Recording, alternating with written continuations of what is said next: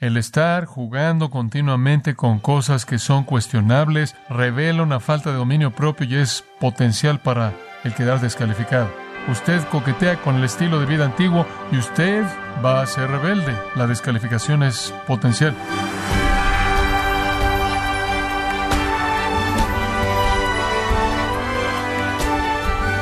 Queremos darle la bienvenida y las gracias por acompañarnos en su programa Gracias a vosotros con el pastor John MacArthur.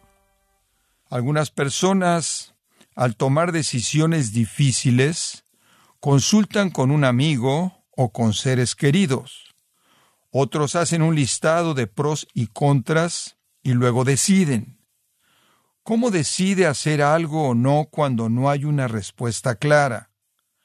Bueno, el día de hoy John MacArthur presenta las estrategias bíblicas que debe usar al navegar por las áreas grises de la vida. Estamos en la serie Trampas de la Libertad Cristiana, aquí en gracia a vosotros. El peligro de la confianza excesiva. Cuando usted piensa que está firme, usted es lo más vulnerable para una caída. Esa es la idea que Pablo está tratando aquí en estos 13 versículos, este primer párrafo del capítulo 10. Él cambia un poco en el próximo párrafo, comenzando en el versículo 14, y entra otro, pero para este es el tema del peligro de la confianza excesiva. Ahora, el Nuevo Testamento enseña mucho de la libertad cristiana, y este es su tema en los capítulos 8, 9 y 10 de esta carta. Enseña mucho de esto. Permítame darle tan solo los puntos primordiales que identifican la libertad cristiana. La libertad cristiana número uno es concedida por Dios. Dios le da al creyente libertad. ¿Cómo es que usted es liberado? ¿Cómo es que usted es hecho libre? Juan 8. Si el Hijo liberare, seréis verdaderamente libres. Viene cuando usted cree en el Señor Jesucristo. Juan 8:30. Muchos creyeron en su nombre. Juan 8:31. Y él dijo, si perseverareis en mi palabra, entonces sois mis discípulos y seréis libres. Si el Hijo liberare, seréis verdaderamente libres. Entonces creemos, seguimos creyendo y ahí está nuestra libertad. Ahora, ¿qué es esta libertad? ¿Qué dice el Nuevo Testamento que es? Número uno es libertad de la ley. Ya no necesitamos guardar las leyes ceremoniales. Ya no estamos confinados al ritual y a la tradición. Ahora hay una guía interna, el Espíritu Santo. Ya no hay regulaciones ni reglas externas.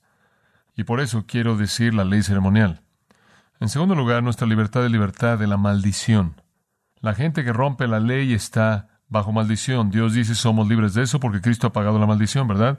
Maldito es todo aquel que cuelgue en un árbol, en un madero. Galatas 3 dice, y Cristo fue maldecido por nosotros. Él se volvió una maldición por nosotros para que no fuéramos maldecidos o condenados o juzgados.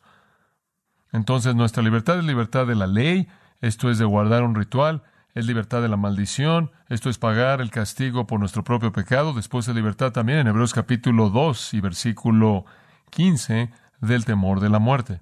Somos liberados del temor de la muerte. Otra cosa que la Biblia dice de nuestra libertad está en Romanos 6, 7. Dice que somos libres del pecado.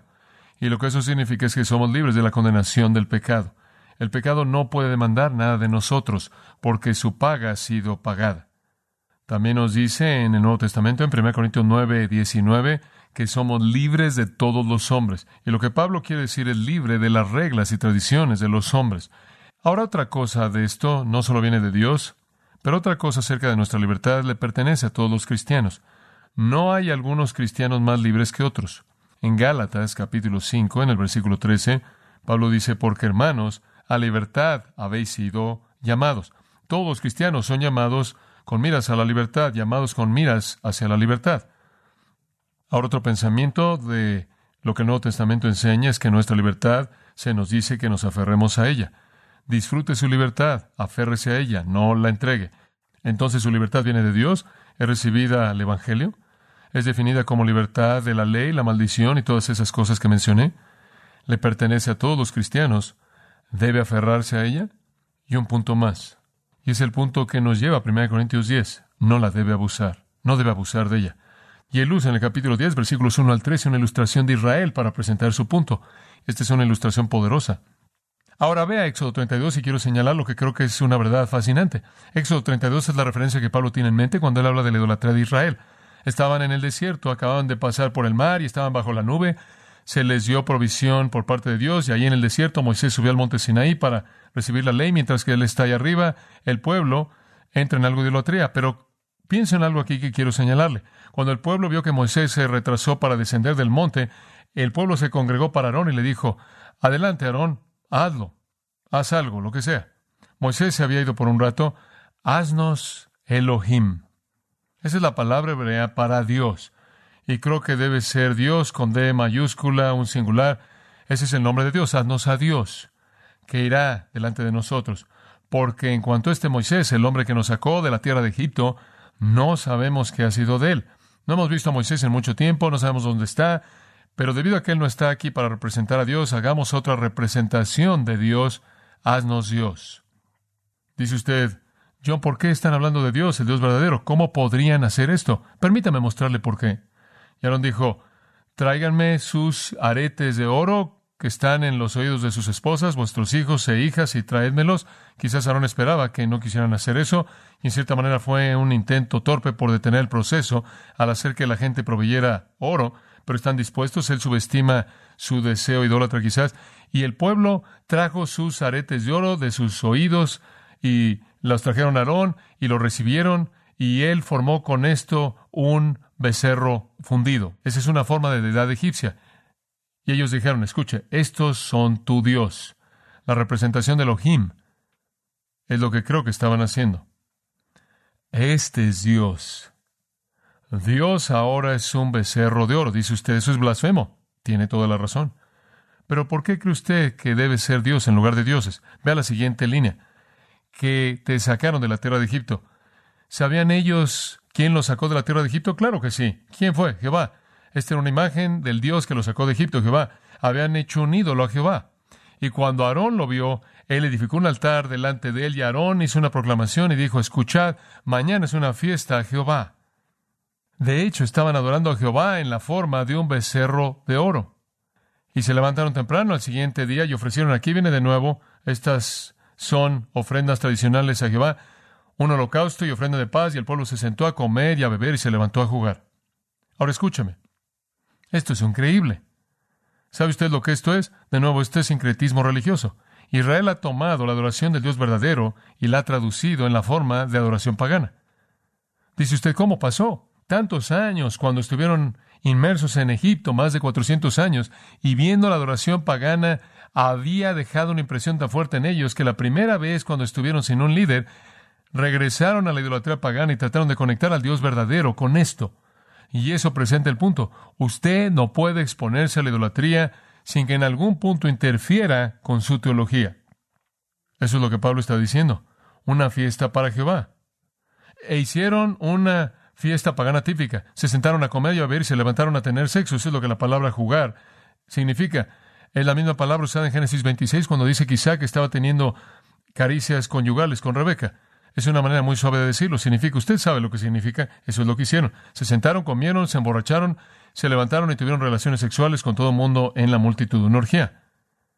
Qué situación tan terrible. Qué matrimonio tan terrible de Dios con un ídolo. Y estaban desnudos.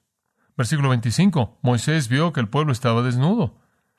Moisés descendió, estaban todos desnudos, ahí por todos lados teniendo una orgía. Ahora eso habría sido algo, eh, no sé cuántos de los dos millones estaban involucrados, pero qué desastre. Dios no estaba feliz. Versículo 28, los hijos de Israel hicieron según la palabra de Moisés y cayeron en ese día tres mil hombres. Fueron matados. Dice usted, esos no son muchos, sí, pero la nación entera llevó la culpabilidad y más adelante el montón entero de ellos murieron. Ahora, como puede ver, esas personas liberadas abusaron de su libertad y se cayeron porque se acostaron demasiado cerca del lugar por el que entraron. Nunca soltaron Egipto. Los corintios estaban haciendo lo mismo.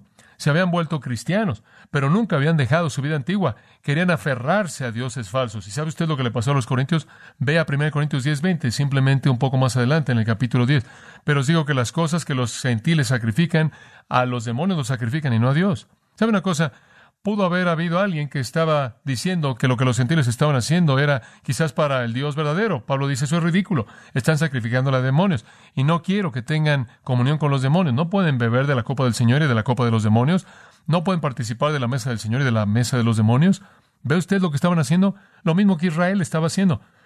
Van a la mesa del Señor, disfrutaban de un tiempo, estaban en la mesa del Señor, mesa de los demonios, teniendo una fiesta en el templo pagano, estaban casando los dos de nuevo. Lo mismo que Israel estaba haciendo. Dice usted, sí, tienes libertad.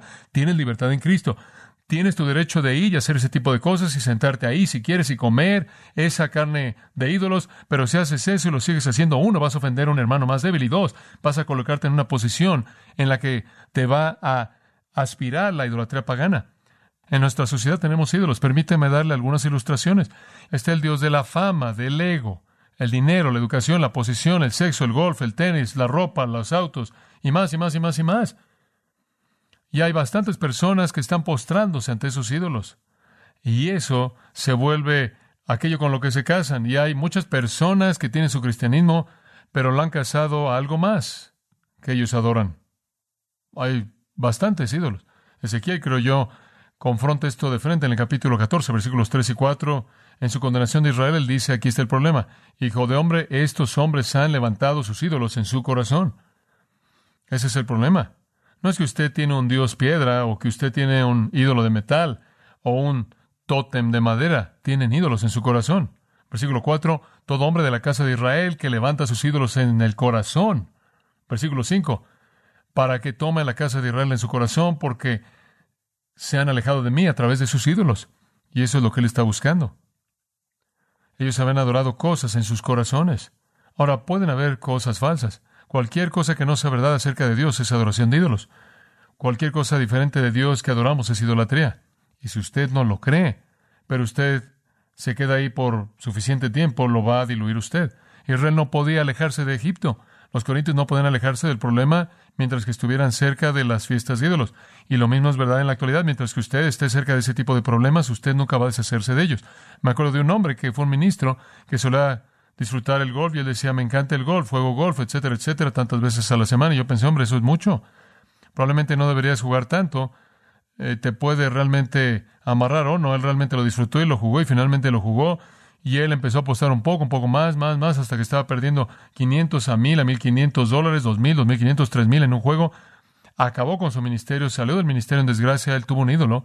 Y mientras que él cortejó a ese ídolo, no había manera en la que él podía divorciarse de él. Él tenía la libertad de jugar golf, yo tengo la libertad de jugar golf, pero como puede ver, si eso se vuelve un Dios, entonces no puedo divorciar a los dos y entonces estoy en problemas. Israel cayó, Corinto estaba cayendo y también nosotros si tenemos ídolos. Ve el versículo 8, segundo factor en la caída de Israel. La segunda cosa que llevó a su descalificación como comunidad testigo y habiendo sido hecho un lado, el versículo 8 dice, ni forniquemos, como algunos de ellos fornicaron y cayeron en un día veintitrés mil. Cuando alguien me pregunta qué piensa Dios del pecado sexual, esto es en lo que siempre pienso. La gente dice, bueno, ¿cuál es la actitud de Dios hacia el sexo prematrimonial o el sexo extramatrimonial? Siempre digo, bueno, su actitud probablemente es mejor expresada en el hecho de que hubo un grupo de personas que cometieron sexo extramatrimonial y 23 de ellos fueron matados por él en un día. ¿La idea es usted una idea? Esa es su actitud. Ahora, la idolatría y el sexo siempre han estado relacionados. En Números 25.1 hay una afirmación interesante. Dice en relación a Israel, y siempre estaban jugando con los moabitas y esto fue un resultado de Balaam y su actividad. Pero en el 25.1 pienso que es de números. El pueblo de Israel comenzaron a jugar a la ramera con las hijas de Moab. En primer lugar, la actividad sexual, aquí viene, y llamaron a la gente a los sacrificios de sus dioses, y la gente comió y se postró ante sus dioses. Israel se unió a Baal Peor.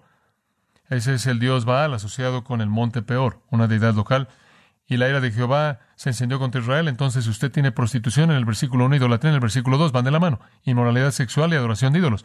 En Corinto, el templo principal en la ciudad era el templo a Venus. Estaba a cargo de prostitutas y orgías se llevaban a cabo todo el tiempo. Y los corintios estaban diciendo, bueno, estamos bien, vamos a ir a disfrutar de las fiestas, no tenemos que meternos en la orgía. Y el apóstol Pablo está diciendo, miren, Israel no se pudo divorciar a sí mismo de la inmoralidad sexual y en un día Dios mató a 23 mil de ellos por esto. Comentario al margen interesante aquí es Números 25.9, que describe más adelante en ese mismo pasaje que le leí. Describe lo que Dios le hizo a esos que cometieron inmoralidad sexual con Moab. Y dice 24 mil murieron. Aquí dice 23 mil. Dice ustedes, ¿es una contradicción en la Biblia? Bueno, podría ser un error de copista. Hay algunos términos numéricos en la Biblia que podrían ser errores de los que los copiaron cuando usted tiene una diferencia en el número, y lo cual para mí muestra la esa actitud fantástica de la escritura, porque la variación siempre es tan minúscula y las únicas variaciones que podemos encontrar son cosas minúsculas como esa. lo cual es increíble cuando usted piensa en cómo ese libro ha sido transmitido a lo largo de los siglos. Entonces podría ser un error de copia. Por otro lado, algunos dicen que están redondeando los números, que el número esto era entre 23 y 24. Un escritor tomó 23 y el otro tomó 24 y la verdad está a la mitad y con frecuencia los hebreos hablaban en números redondeados. Eso quizás es verdad.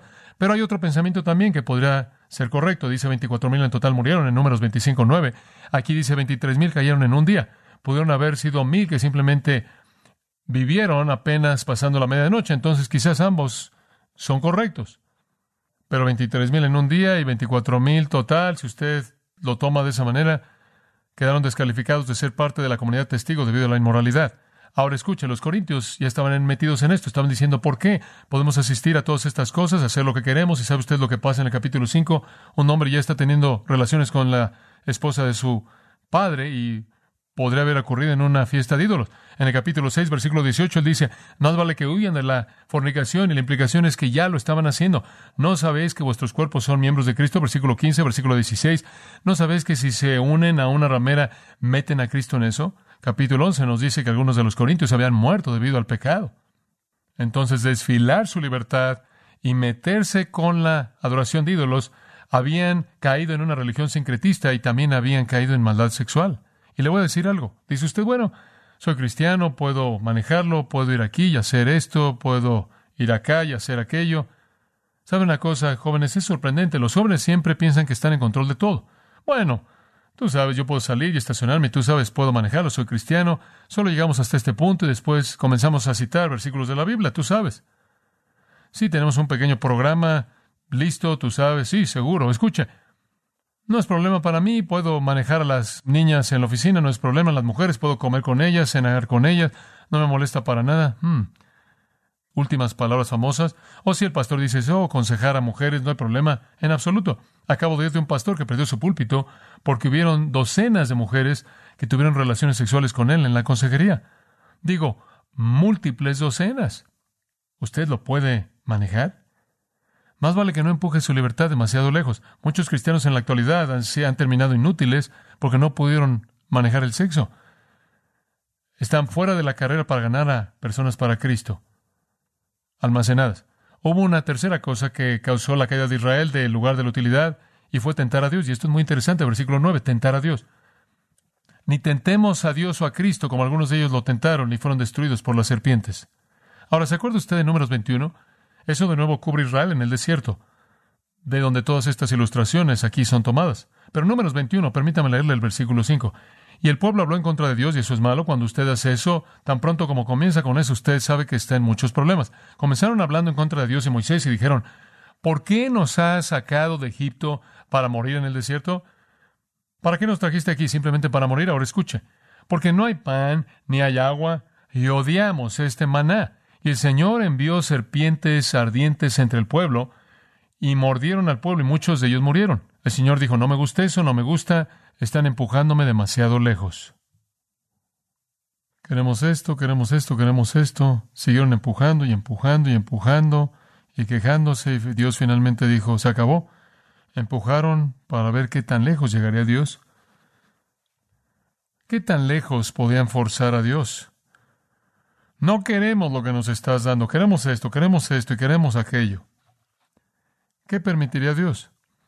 ¿Sabe una cosa? Hay algunos cristianos, si tan solo podemos extraer un principio de eso, aquí está el punto que le está presentando, hay algunos cristianos que quieren empujar a Dios al límite todo el tiempo. Su perspectiva entera de la vida cristiana no es qué es lo que puedo hacer para agradar a Dios, sino qué tan lejos puedo ir y salirme con la mía, qué tan grande es la cuerda que Dios tiene alrededor mío. ¿Cuándo me jala? ¿Qué tan lejos puedo ir? Ananías y Zafira, Hechos 5, pensaban que podían jugar con el Espíritu Santo, empujarlo. Pedro les dijo en Hechos 5, 9, ¿Cómo es posible que se han puesto de acuerdo para probar al Espíritu del Señor? Miren, ahí están los pies de tu marido y los tuyos van detrás de él. Ambos cayeron muertos. ¿Piensas que puedes probar al Espíritu Santo? ¿Qué tan lejos piensa usted que va a empujar a Dios? Satanás dice, ¿por qué no te avientas del pináculo del templo? La Escritura dice, Él dará cargo a tus ángeles sobre ti para que no tropieces con tu pie en piedra, etcétera. Jesús dijo, no que no tentarás al Señor tu Dios. No fuerce usted a Dios a que haga algo. No se meta en una situación y después fuerce a Dios para que lo saque de ella. Eso es empujar, no empuje a Dios. Y aquí estaban los corintios, simplemente usted sabe, queremos la vida antigua, queremos lo que disfrutábamos, ¿por qué estamos tan limitados? Esto no es justo. ¿Cómo no podemos disfrutar de nada? Entonces estaban empujando los límites de su libertad, acercándose lo más que podían a la vida antigua y demandando lo que antes disfrutaban. No estaban dispuestos a cortar la vida antigua y aceptar la vida nueva. Y los corintios estaban haciendo lo mismo. Estaban diciendo, sí, somos cristianos, pero vamos a hacer todo lo que solemos hacer y Dios se va a encargar de eso. Bueno, esta es la época de la gracia. Dios perdona de manera tan maravillosa. Y Pablo les recuerda, ¿saben ustedes lo que le pasó a Israel cuando simplemente empujaron a Dios hasta donde él podía ir y simplemente llevó su gracia hasta donde podía ir? Dios evaluó en un día y después dijo, creo que voy a mandar un pequeño grupo de serpientes ahí. Y los mordieron y murieron por todos lados. Ahora, Corintios deben pensar en algo de eso, que sea un ejemplo. Y sabe una cosa, algunos de los corintios ya habían muerto debido a esto, habían empujado a Dios demasiado lejos, habían venido a la mesa del Señor con pecado en sus vidas y estaban participando de la comunión y Dios dice, eso me está empujando demasiado, se acabó, están muertos, algunos de ellos estaban enfermos, algunos de ellos estaban débiles simplemente porque estaban empujando a Dios demasiado. Esto es gracia y le agradezco a Dios por ello y me da gusto que estamos en la época de la gracia, pero recordamos que hay un punto en el que Dios ya no puede ser empujado. En cuarto lugar, y lo último que él menciona en términos de las cosas malas que trajeron la caída de Israel rápidamente, la queja. Oh, dice usted, ¿cómo se metió eso ahí con todas esas cosas horribles? Versículo 10. Ni murmuréis, como algunos de ellos murmuraron y perecieron por el destructor. Dice usted quién es el destructor. Ese es el ángel de juicio destructor, el mismo que mató a los primogénitos en Egipto, el que estaba listo para matar al pueblo en Jerusalén en el tiempo de David, en 2 de Samuel 24, el que estuvo involucrado en la destrucción de los asirios, en 2 de Crónicas 32, el ángel de la muerte, por así decirlo. ¿Sabe una cosa? Dios mató a la gente con el ángel de la muerte por quejarse, o no. Aleluya por la época de la gracia. Bueno, estoy con usted. Dice usted, ¿qué significa esto? ¿Cómo se traduce esto? Los corintios, bueno, Señor, no nos gusta vivir una vida con restricciones, no nos gusta no poder hacer lo que queremos hacer, no nos gusta ser hechos a un lado, nos gusta esto, bla, bla, bla. Escuchen, para nosotros esto es lo que dice. La queja es un fracaso con estar satisfecho con la voluntad de Dios para su vida. ¿Escuchó eso? El fracaso con estar satisfecho con la voluntad de Dios para su vida. No haga eso. Hubieron muchos cadáveres ahí por todo el desierto, los cadáveres de personas que no estuvieron satisfechos con lo que Dios decidió para ellos.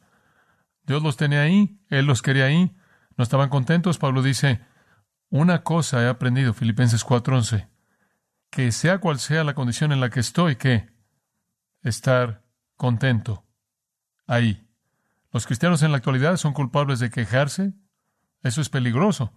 ¿Por qué tengo que estar aquí? ¿Por qué no puedo estar haciendo aquello? Bueno, ¿por qué es que Él recibe todo? ¿Por qué tengo que estar casado con ella? ¿Por qué Dios hizo esto?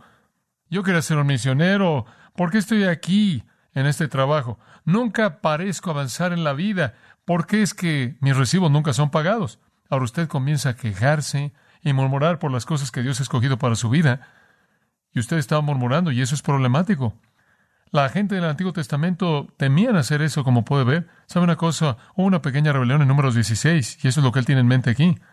Y Corey, Datán, Moisés dice, vengan, quiero hablar con ustedes, y dicen, olvídalo, no estamos interesados en hablar contigo, eres un farsante, lo único que haces es sacarnos del desierto para que puedas jugar al príncipe, para que puedas ser un gran héroe, tienes lo que querías y el resto de nosotros vamos a morir aquí. Y él dice, no me gusta su rebelión.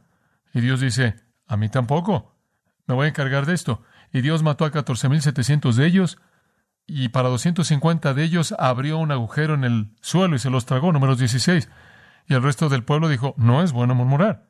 Y sabe una cosa, en la mayoría de los casos, el Antiguo Testamento, la gente del Antiguo Testamento de vez en cuando tuvo que ser instruido con esta lección y quiero decirle, no es bueno murmurar.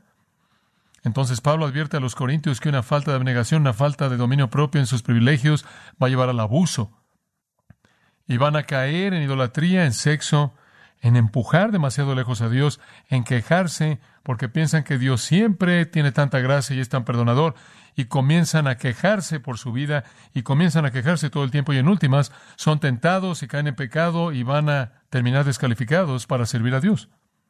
Escúcheme. El estar jugando continuamente con cosas que son cuestionables revela una falta de dominio propio y es potencial para el quedar descalificado. Usted coquetea con la vida antigua, con el estilo de vida antiguo, usted prueba a Dios para ver qué tan lejos llega su paciencia, se queja por sus decisiones para esta vida y usted va a ser rebelde y la descalificación es potencial. Observa el versículo 11 y vamos a cerrar. Y estas cosas les acontecieron como ejemplo. Están escritas para amonestarnos a nosotros, a quienes han alcanzado los fines de los siglos. Esto es, somos la última generación, somos la última dispensación, y todo lo que les pasó a ellos es para enseñarnos, para que no caigamos en la misma trampa que ellos cayeron y terminemos descalificados. Que Dios nos ayude a ser útiles a Él como una comunidad testigo, porque disfrutamos de nuestra libertad hasta su límite con dos cosas en mente. Usted no la abusa al ofender a alguien más y usted no la abusa al vivir tan cerca del lugar por el que entró que usted cae.